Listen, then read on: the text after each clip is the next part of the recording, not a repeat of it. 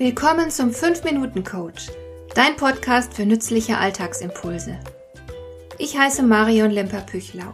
Als erfahrener Coach habe ich jede Menge psychologische Tipps für dich, mit denen du leichter durch den Alltag kommst, damit dein Leben ein bisschen einfacher wird.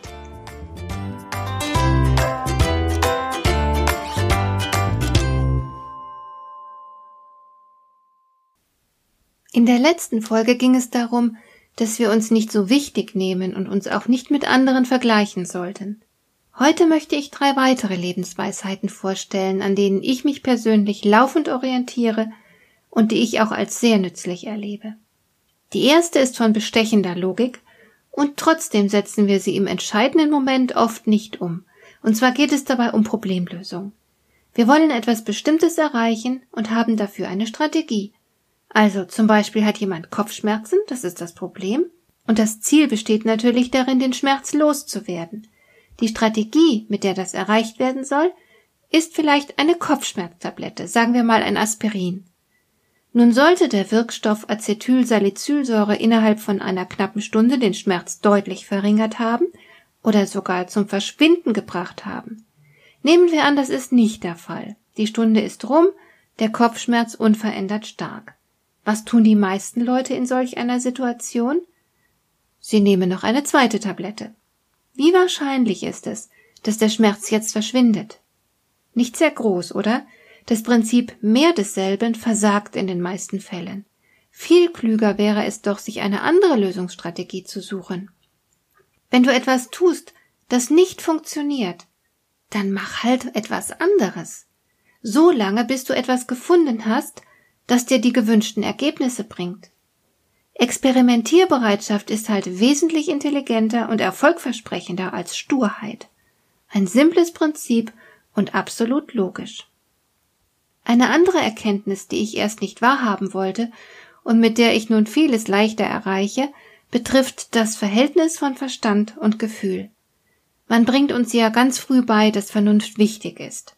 Und wir sind eine Gesellschaft, die definitiv dem Verstand huldigt. Es ließe sich auch nichts dagegen sagen, wenn nicht gleichzeitig darüber die Rolle des Gefühls unterschätzt würde.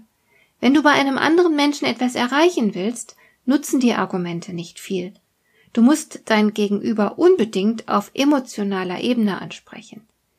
Denn wir Menschen sind gefühlsgesteuert, auch wenn wir jeden Grund haben, stolz auf unseren Verstand zu sein, aber der Verstand steuert uns nicht, die Gefühle tun das. Der Mensch als vernunftbegabtes Wesen folgt in erster Linie seinem Gefühl. Und mit dem Verstand rechtfertigt er sich dann. Du weißt, dass man für alles Argumente finden kann, was man vernünftig belegen will. Argumente lassen sich wunderbar hinbiegen. Und so versteckt sich mancher hinter wortreichen und rhetorisch einwandfrei vorgetragenen Argumenten, aber im Grunde geht es ihm nur um ganz banale menschliche Bedürfnisse. Macht und Ansehen zum Beispiel. Es ist sehr wichtig, dass du das nie vergisst und immer im Hinterkopf hast, wenn du Überzeugungsarbeit leisten und jemanden für deine Sache gewinnen willst. Sprich den anderen auf der Gefühlsebene an, nicht nur intellektuell. Der Verstand ist nichts weiter als ein Ausführungsorgan, das Steuerungsorgan ist hingegen das Gefühl. Und das bringt mich auch gleich zur dritten Lebensweisheit, die ich heute hier besprechen möchte. Da wir alle in erster Linie gefühlsgesteuert sind, sind wir uns sehr ähnlich. Denn wir teilen alle dieselben emotionalen Grundqualitäten. Jeder weiß, wie sich Angst anfühlt oder Wut, Begeisterung, Sehnsucht, Scham, Neid und so weiter. Wir spüren Lebendigkeit, weil wir Gefühle haben. Durch die Leidenschaften lebt der Mensch. Durch die Vernunft existiert er bloß schrieb Nicolas de vor. Und weil wir uns alle doch sehr ähnlich sind, erscheint es auch nicht logisch, jemanden auf ein Podest zu stellen.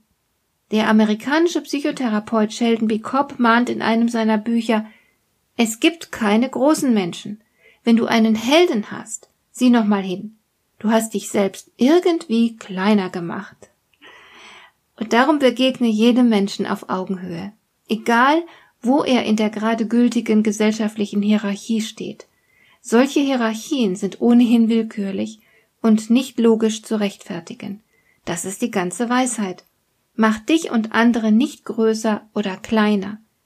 Wenn du diesem Prinzip folgst, stellst du überall recht schnell eine Verbindung zu anderen Menschen her. Und das ist existenziell, denn wir sind nicht zum Einzelgänger geboren. Und zu diesem Lebensprinzip passen auch die Zeilen in dem Prosagedicht von Max Ehrmann aus der St. Paul's Cathedral von Baltimore. Dort heißt es, und höre den anderen zu, auch den Dummen und Unwissenden, auch sie haben ihre Geschichte zu erzählen. Hat dir der heutige Impuls gefallen? Dann kannst du jetzt zwei Dinge tun. Du kannst mir eine Nachricht schicken mit einer Frage, zu der du gerne hier im Podcast eine Antwort hättest. Du erreichst mich unter info@lemper-püchlau.de. Und du kannst eine Bewertung bei iTunes abgeben, damit diese Sendung für andere Interessierte sichtbarer wird.